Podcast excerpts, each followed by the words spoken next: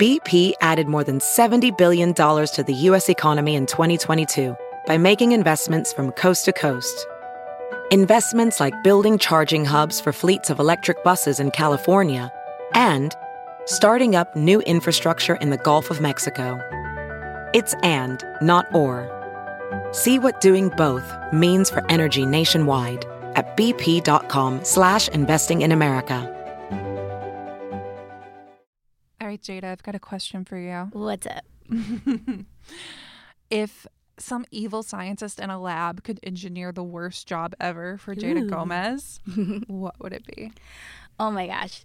The worst job I could ever imagine for myself is having to hand out flyers to people on the street wearing some kind of chicken costume and just having to talk to people I don't know and hand them something they don't want. Now, is it the chicken costume or is it the people that scare you? Definitely the people having to just like be like a nuisance in their day and getting rejected over and over again just sounds horrific. So you wouldn't mind the chicken costume? I mean, yeah, that's fine. I, I, I could rock a chicken costume and keep my dignity. How about you? Ooh, so I I think I've actually already had my worst job possible, which was uh I worked in finance, in my early Finance twenties. Anna. Yeah, it's not a good fit, right? I don't I don't see finance Uh-uh. Anna. Finance Anna had to get to work at 7 a.m. Whoa. Already bad fit. She had to work with money. You know how good I am with money. You're working on it. I, yeah, I'm You taking know, baby steps. Positive. But yeah, um, I mean, I'm 33 now. Imagine me at 23 with money. Mm-mm. Other people's money. That was Floss and Anna. exactly. How long was Floss and Anna around? Oh, eight months. Okay, she didn't last very long. Yeah, not at all. I like I like our current Anna.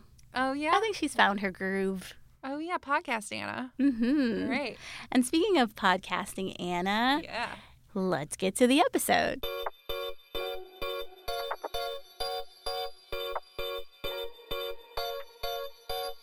Welcome to the Bustle Huddle. Today I'm joined by quite a familiar voice, that of our producer, Anna Parsons. Hello. Hello, hello, hello.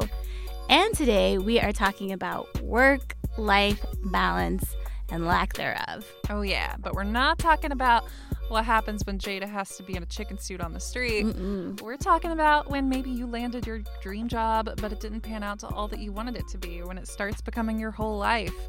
We're talking about why so many people are talking about hustling these days. I mean, nobody that's not Rihanna or YouTuber should hustle. And if you think about it, Rihanna's like not even hustling. She's on the beach with her billionaire boyfriend of choice, just living her life. Yeah, that's true. She's just like the money stacking up while she's on the boat or on the beach. So we know that Rihanna doesn't quite need to do the most, but ironically enough, Bustle's package, Doing the Most, covers everything about work life balance in a way that is no frills and totally attainable. Yeah, I think it manages to not say the word girl boss one time. I mean, I have to admit, I do have a business card holder oh, I with Girl you on Boss on it. It's totally fine because I know I'm part of the problem and it's where I'm most problematic. But I do like it. It's so cute. If that's where you're most problematic, I think you're doing okay. Yeah, I think that's probably it for me.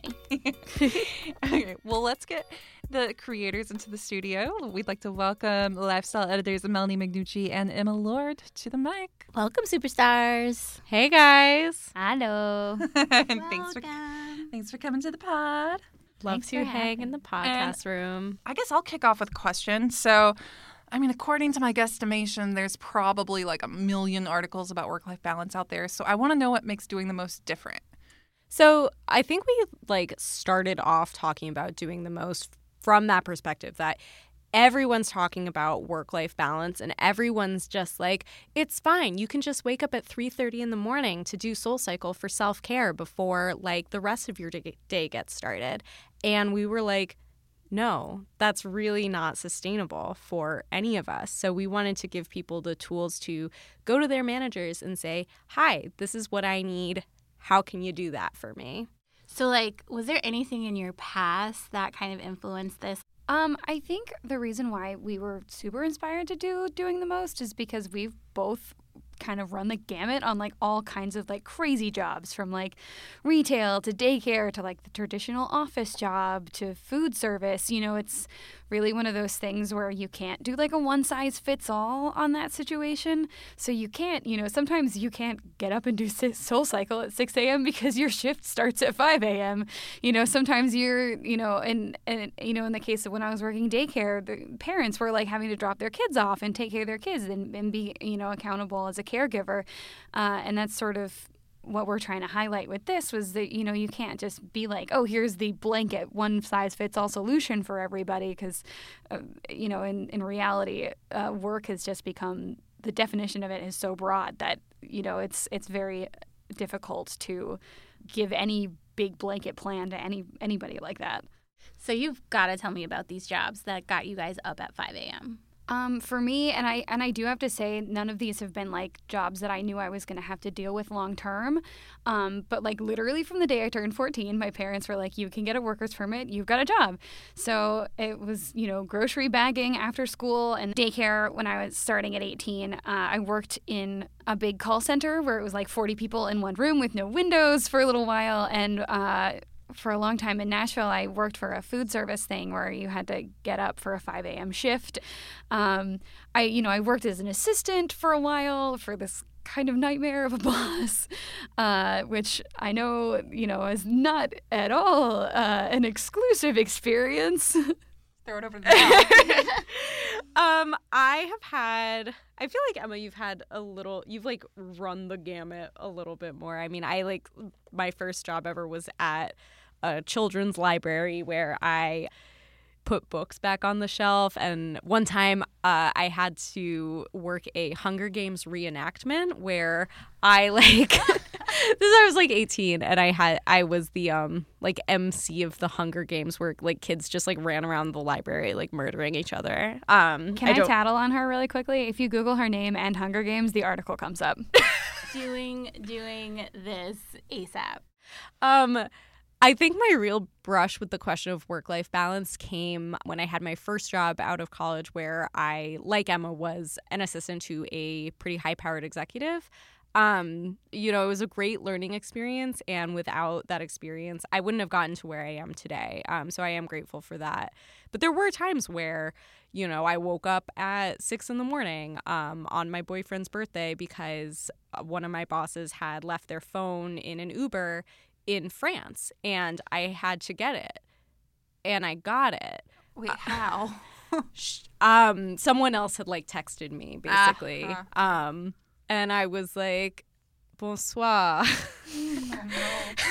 Jacques. As someone, and it worked. As someone who had to retrieve things from a for a forgetful, high-powered executive as an assistant, props to you because that was international. I've definitely had to like find reporters' notebooks in cabs and like wake up poor cab drivers to give me this silly book that someone left. But hey, we made it on the other side. We made it on the other side. I think when you're starting out in your career, like some level of that is kind of like you kind of can understand it. Um, but I think it was really an opportunity for me to be like, what makes me feel fulfilled at my job, what makes me feel like I'm doing the job that needs to be done. So it was an interesting experience in that way. Another thing I love about doing the most is that you guys didn't keep it to your own experiences. You actually polled 283 Bustle readers about their work life balance as well. Yeah. So, um, with the help of BDG's Director of Research and Insight, Danny Thibodeau, we polled like 283 yep. readers mm-hmm. uh, between the ages of 18 and 34 to see sort of how they felt about their own work life balance, but also how things are different from when you're just starting out in your career, when you're 18 to 24 ish, to when you're a little bit more established, 25 ish to 34 ish. Oh, so I actually pulled Danny into the studio the other day to have her break down what she thought the most surprising results of the study were. I'm so excited about this. I always want to pick her brain. Hi, my name is Danny Thibodeau, and I am Director of Research and Insight at the Bustle Trends Group. A couple months ago, some of our editors came to Bustle Trends Group and wanted to do a survey about work life balance in our proprietary community called the BDG Hive. And really, what we found is that a lot of times we hear in the media that millennial women are maybe lazy or they're bad with finances, but this survey really disproved that, finding that, you know, a fifth of women actually work more than one job. And we also asked them just really if work life balance is something that they're struggling with and definitely more prevalent among 18 to 24 versus 25 to 34. And I feel like that kind of makes sense because when you're younger, you feel like you have to work really hard, you have to be at the office 13, 14 hours a day just to show your worth. And then when we had asked women more about how they feel in terms of asking to set boundaries for themselves for work life balance, most of them said that they would rather quit their job uh, than setting those boundaries because it was easier for them since they were nervous to talk to their supervisors about it. Again, they didn't want to seem like someone who was difficult to work with or someone who wasn't working hard. They felt like it was just better for them to go somewhere else and start fresh and maybe establish rules then as opposed to being in a situation where they felt like they didn't have work life balance and then trying to change their current situation. When we were looking through the data, we noticed that uh, overwhelmingly, when people were describing either why they felt like they didn't have work life balance or the thing that stopped them from advocating for it was fear. Uh, they, there were just so many synonyms for the word fear. It was like fear, anxiety, worry, terrifying. Somebody used the word terrifying. You know, it just was a lot of talk about just. Th- bridging that gap between knowing what you want but like being too scared to ask for it yeah, Danny's point that people would rather quit their jobs than have these conversations to make it better is a fear driven response yeah. if I've ever seen one. That might be such a natural response that people aren't even realizing that they're making in their heads, but it's really troubling when you see when you hear it. Oh, I mean, I'm guilty of it for sure. I'm guilty of it even here. I think a lot of it comes down to, and this was something we saw in the results from the survey as well as like talking to experts throughout this package, was that you know, a lot of it comes down to not having the tools to be in those closed door negotiations um, and say, hey, my coworker at my same level makes this. Why am I making that? You know? Yeah, I know you're a big fan of salary transparency, right? Huge.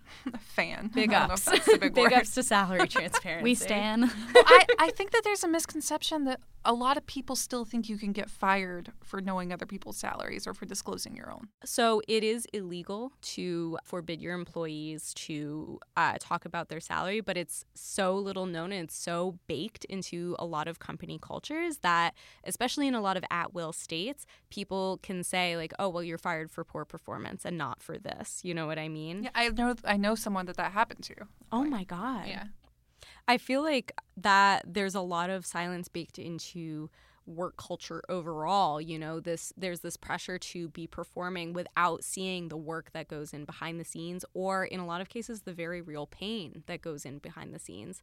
We had an essay um, in this package from Iman Hariri-Kia an associate dating editor over on elite daily about how like faking it till you make it with work life balance literally made her sick and speaking of Iman, you, Melanie, got to interview her about this piece a couple weeks ago. I did. I did get to chat with her about it. Ooh, let's play it. When I graduated college, I started in a position at a, I guess, media company, is what you would say, where the role was an administrative assistant position. It was a bit above my experience level, but because they needed to fill the role quickly, I ended up starting with almost no time to really reflect upon what I was getting into.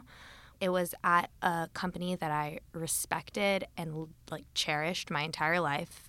I was around people who I admired, working in a building that I had always imagine myself walking into with like a coffee in one hand and bags in the other. um, like Emily in the Devil exactly. I felt not Anne Hathaway. I was never going to be Anne in my. I was always going to be the Emily in my exactly. head. Um, luckily, you don't get to control those narratives in real life, although that won't keep me from trying forever. um, but no, I always had pictured myself doing a job similarly to this. And I came in with like a bit of naivete about what my role would look like there. So by the time I was starting, I couldn't even fathom the extent to which my life would begin to revolve around my work. But I wanted to impress and please more than I've wanted at anything in my life. I would stay at the office as late as I could. I would come in early to prep for the day. And when I was like quote unquote off hours, I'd have my phone in one hand, my eyes like peering over to see if I was getting any texts or calls from my boss. I started basically having like crazy stress dreams. You also experienced a lot of physical symptoms. Yes, I started contracting and stress rash in my inner joints. And I had never had a history with like eczema or anything before. And it got to the point where I would like be scratching until I was bleeding. And like I wouldn't like take medication or appointment because like I didn't want to stop itching. I had no desire to stop because it was helping me manage how anxious I was. Oh my god. And I kind of dismissed the entire thing and said that, you know, it was the original like diagnosis. It was just eczema. I'd be fine. Also, like who cares about a rash? I could hide it under clothing. It's like so inconsequential to like the rest of my life, which is my job. But you had a pretty serious breaking point physically. I did. I had several different diagnoses that followed the stress rash, uh, which included some issues with my menstrual cycle. Yeah. Uh, that resulted in me finding out that I had triggered like a strain of HPV that I'd been carrying. And when I realized that it had been triggered by the stress, um, I started to take other things into consideration. Another example would be my digestion. I have several different digestive illnesses that I manage. I have celiac disease and I have gastroparesis. So while I was in that job, my medication stopped working because when you carry stress physically, oftentimes it'll manifest itself in the places that are already the weakest. Mm-hmm. And I started getting sick all the time. So it was this was really hard to manage at work. I there was a rule at the time that I couldn't be in the bathroom or I couldn't be away from my desk 15 minutes before after a meeting, which was very difficult for me to follow because oftentimes meetings were back to back to back, and so I would t- I wasn't allowed to use the the restroom ever really, and on top of that, it was really hard for me to take off time from work to go to the doctor, so I eventually actually had to go to my boss and be like, I am didn't tell you, but I have this illness and I need to take like an hour to go see my doctor because it's keeping me from doing my job as well as I possibly could. So I finally went and got an endoscopy done, explained what was happening, and she told me that because of the amount of stress I was under, my condition had worsened and my medication had stopped working. So I had to try out a bunch of new medications, which really affected like my blood sugar levels and made me super lethargic, and my hormones were out of whack. And it's like, if I wasn't crying enough before, now I was like really crying all the time. It just made everything so much worse. And then finally, I had my first panic attack, which I didn't really even realize was a panic attack um, because I never had one before. Um, after a particularly terrible meeting with my boss, in which I cried in front of her, and she basically told me, like, you know, I wish I could make you feel better, but I can't because you're completely right, and all of the things you're worried about are true. And I was just like, thanks. Cool. And then I left work and completely had a breakdown. Um, I couldn't breathe. I was shaking so hard. I was weak at the knees, crying uncontrollably. I just felt like I was dying. And I sat down with my boyfriend, who basically asked me if doing this job was worth like having moments like this. Mm-hmm. As you write your life story, you're far from finished. Are you looking to close the book on your job? Maybe turn a page in your career? Be continued at the Georgetown University School of Continuing Studies. Our professional master's degrees and certificates are designed to meet you where you are and take you where you want to go. At Georgetown SCS, the learning never stops, and neither do you. Write your next chapter. Be continued at scs.georgetown.edu slash podcast. But eventually, you know, you have to make the leap for your own for your own health, literally. What was ultimately that catalyst? I guess the catalyst would be having another panic attack in the bathroom at work because the previous panic attack I had had had been sort of private, but the second one because I actually I was like washing my hands and I fainted while I was washing my hands and when I came to it was just like imagine coming to and just seeing all of the people that you idolize and admire just like peering down at you, like trying to figure out if you're alive and realizing what had happened and just being like, this is a nightmare. This isn't real. And wanting to just get back to doing your job. But they called like the building security and the police and the EMT, and all of a sudden everyone's there. And your boss is like, rubbing your back and telling you everything's going to be okay and you're like you're the reason i'm crying. And everything is just ending. And so i just like went home and pretended it was like a regular day. And at that point i was like this is out of body. Like this is not anything you've encountered before. Like this is not something you can control. It's like time to go. This is not getting better. Like I started mentally listing all the parts of my life that would get better if I ended up leaving the job. I knew that I had to make that decision. When I quit my job, I didn't have another job lined up and I was still so young. I was worried that, you know, it'd be hard to get referrals or I'd be blacklisted. What I had to do in order to get back into the business that I wanted ultimately to be in was to fall into a position that on paper look might have looked like a step down, but in actuality was so much of a step up and so much of a step in the right direction. I owe a lot to the people that I met um, in my previous job and along the way who have advocated for me and who have seen things in me that I haven't seen at the time. So I just want to be clear that, you know, I didn't get to where I am and I didn't like recover in the way that I did alone. Sometimes asking for help is a lot scarier than making it on your own, but it pays off in ways that I can't even describe. What would you say is your advice for people starting out either in their first job or in a new field um, to navigate what is kind of a toxic level of work life, lack of balance, so to speak? Well, I think that oftentimes it's it's easy for us to compare where we are in our careers to our peers and feel like we aren't working hard enough or haven't reached a certain peak that we should have. And my one advice is, you know, maybe you don't need to become a better version of yourself. Maybe you are exactly the version of yourself you need to be right now. And if the job that you're in makes you feel otherwise, if you have the means and you feel like you're in a place where if you have the, essentially the privilege to be able to reevaluate that position, do so in a way that takes into account your own health and your own happiness.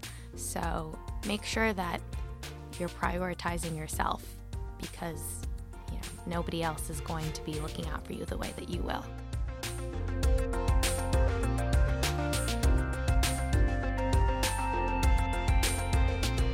Okay, between the Iman interview and the stories that Jada and Mel have talked about being assistants, I feel like um, The Devil Wears Prada is documentary.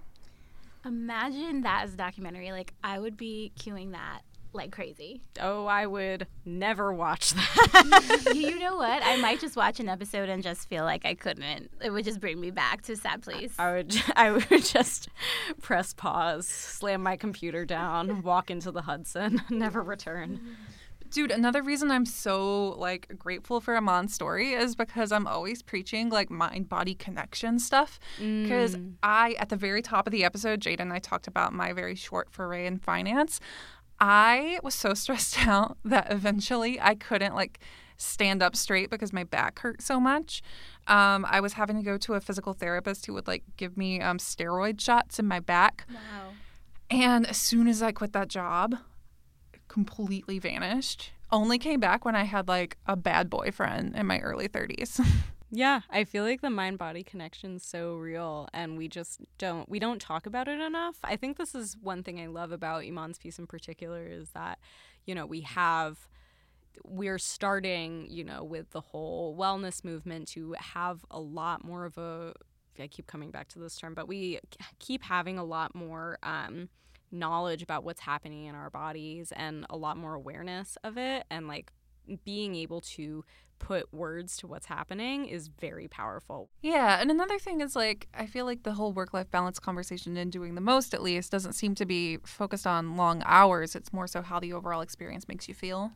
Especially because so much of what we're talking about in doing the most is about how the concept of a nine to five is really not a thing anymore. Um, at least in at least in our environment, at least in our country. Actually, if you want to learn about the work life balance in other countries, um, our very own J.R. Thorp wrote an article based off the Better Life Index where she compares work life balance around the world. And I got to call her up and talk about that.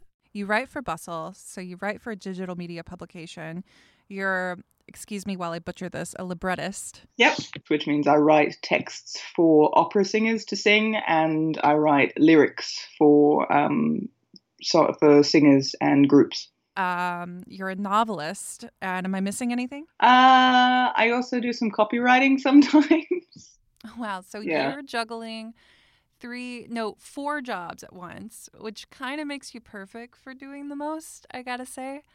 And um, on top of that, you're also navigating being an Australian living and working in Ireland, right? I am. I'm an Australian working in Ireland for an American company. Wow. So that's um, how did that affect the the piece that you wrote about work life balance around the world? I imagine that you've seen quite a few different executions. I have, yeah. I'm part of this kind of movement of transnational workers who can work anywhere. But we do get little hints of the different countries that we work in and we work for. So, what hints have you gotten working for an American company, especially since you're more used to Australia and, say, Ireland? The thing about the way that I work is that I work on my own. Um, so, so a lot of my experience is based on you know people that I meet in cafes or stuff like that because I don't share a workplace with other people. Um, I mean, the big difference that I find between America and other places as a working woman is I feel a lot more comfortable talking to my bosses at Bustle about my salary or my mental health, or and partly that's because Bustle is really welcoming of those conversations. But partly, I think it's also that the UK and I think to some extent maybe Ireland and Australia are still a bit resistant to slightly more taboo conversations. Well, have your have your friends or your partner have they commented on perhaps the work ethic that you show for your American job? I mean, a lot of my friends are academics, and that is in its own way Wow. basically like having multiple side hustles all at once. And, you know, I have a PhD, and everyone I know who also has a PhD has the same sort of perspective, which is that if you're working on your own, you have to manage yourself. So, I mean, for me, the there are two kind of cultural factors at play, and one is the cultural factors of where I work, and the other is being a freelancer and how much that re- relies on just being really strict with yourself and being like, no, now you are going to work for two hours, otherwise you don't get biscuits. it's, it's literally that basic. Part of me like really glamorizes the freelance lifestyle, especially one that would like allow you to travel, like Mm. cross borders. Here we have a name for it that's probably going to make you roll your eyes if you haven't heard it before. A digital nomad. Oh God, yeah, I have heard that before. yeah. Yeah, so I've met several digital nomads Yeah. and I mean, it's it's it's great in a lot of senses, but it's also it's hugely insecure. You know, I don't have sick leave. I don't have paid vacation leave. I don't have fundamental stability in my working life. And while I have a lot of, you know, great opportunities, I also don't have the regularity of, okay, I know what I'm going to pay on my taxes this year. Yeah. And I wonder, like, is this. So I sometimes wonder if people are making these choices on their own or whether or not it's a market driven, you know, trend, uh, you know, less full time positions, yeah, more contract positions. And is it happening as much over in Europe as it is here? Um, I think so. I think there's kind of a global movement, particularly for young, very educated workers, to have kind of more fragmented working life. I mean, for the for Americans in particular, you know, you guys have student debt and the financial crash, and so millennials have have to work really hard, basically, to um, to feel stable at all. But it definitely yeah. it definitely feels like in all the countries that I've been to and that I've worked in, there is a large community of people like me who are young and doing a lot. Speaking of countries, let's switch gears to the article you wrote for Bustle based on the Better Life Index's study about work life balance around the world. Um, I heard that you were pretty surprised by Australia's results. Yeah, it is 32nd overall uh, for, for um, work life. Wow. So, why is it 32nd on the list? Uh, basically, it seems like Australians are pretty happy overall. We have a higher level of happiness about our working lives than the OECD average. But we work incredibly hard and we don't spend as much time as we should on leisure activities, which is completely the opposite of the international perception of Australia. Yeah, it truly but is. We're actually a country that is pushing ourselves slightly too hard, it seems. Um, like worse than the US. Is that because of logistics? I believe you guys have a population of what, 20 million on a very large landmass? Yeah, I think a lot of it is uh, right now the economy is booming. Um, and it's also kind of a cultural thing that uh, working very hard is seen as kind of idealized. But it all, you know, I think also people possibly because everyone takes it for granted that we're kind of a relaxed nation, they don't pay attention to this stuff like they should. They just assume that everything is as it should be, when actually they probably should be paying a bit more attention to their personal work life balance. So, for people who haven't read your piece or looked at the Good Life Index yet, um, which country had the best work life balance? Uh, the Netherlands. Uh, the Dutch came out on top, and company and countries like Sweden and other Northern European countries tended to round out the the top. Yeah, it's always Northern Europe every. yeah, year after year. You know, it's funny because here in America, we've shined such a spotlight on the work life balance ideals in Northern Europe, but I always wonder if they're actually attainable for countries, say, like the US and Australia, where, you know, our societies are, are far, far different. Well, I mean, if you look at um, the common factors for a lot of the countries at the very top of the Better Life Index, or that have certain elements that make them, you know, better than others, it's often to do with societal structures of support. So, stuff like uh, governmentally guaranteed maternity leave, or paternity leave, or government funded childcare and sick leave. And that stuff is very embedded in the working lives of places like the Netherlands. Whereas in places like the US, where those safety nets don't exist, people have to kind of hustle to make sure that they take care of themselves. It kind of makes you feel I don't know. My first thought is I don't want to say hopeless, but it's like how do we start to implement those structures uh, that are up to our government to put in place? I know. I mean, in in good news, I mean, apparently, according to the OECD, who produced the Better Life Index, gender equality is also really important for good work-life balance because it means that working mothers can go back to work and women can have jobs that they feel that they're capable of, you know, negotiating with and things like that. And in those areas, you know, the story in the US is a bit better because, you know, it's quite a gender equal country compared to others. Obviously, it's not, you know, as as brilliant as, as other places. So don't give up hope, but also, you know, recognize that there are certain structures that would make it a bit better. So here's a question from my producer, Michaela. Um, she was lucky enough to study abroad in Spain, and she really loved their emphasis on leisure, on taking a break. but um, a lot of her her colleagues and her peers would say, "Oh, well, look, their economy is tanking." Um, what would you say to that? Do you think that in order for a country to be economically successful, that its citizens have to place more value on hustle and long work hours? Is it is it really one or the other?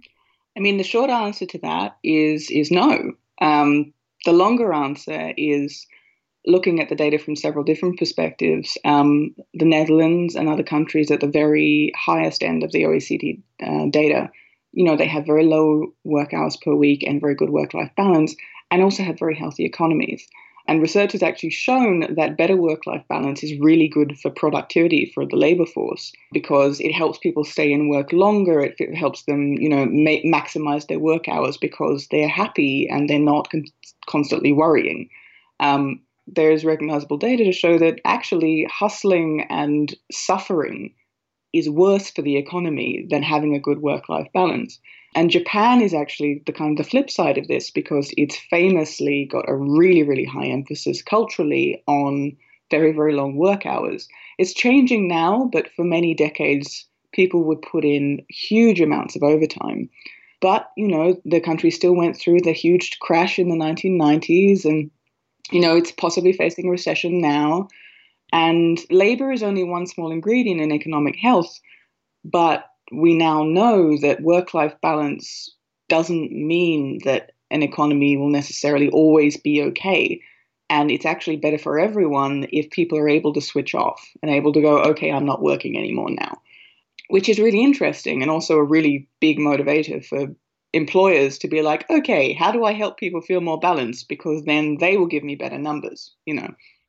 Yeah, I think I think so much of creativity and innovation come out of being happy Yeah. and having a life outside of work. So Yeah, and it's in. I think a lot of people think, "Oh my God, I'm not being, you know, I'm not getting the most success I possibly could because I'm not working like 24 hours a day." And millennials, I think, are particularly prone to that. Like we have been told, you know, success is about really, really hard grinding, and it's not necessarily. You know, if, if we have better work-life balance, we become better workers and we become better at life.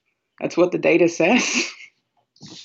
so uh, I know. so everybody everybody close your laptops right now. That's how we should close this interview. right? Everybody that, take it. Everybody, everybody- take a deep breath Yeah. and go and sit outside. All get the day off. All right, well, thank you so much, JR. You're very welcome.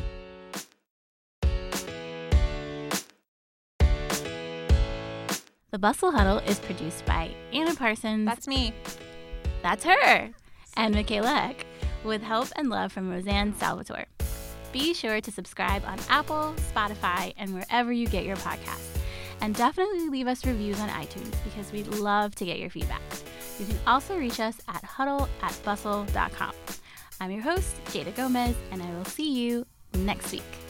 Bye.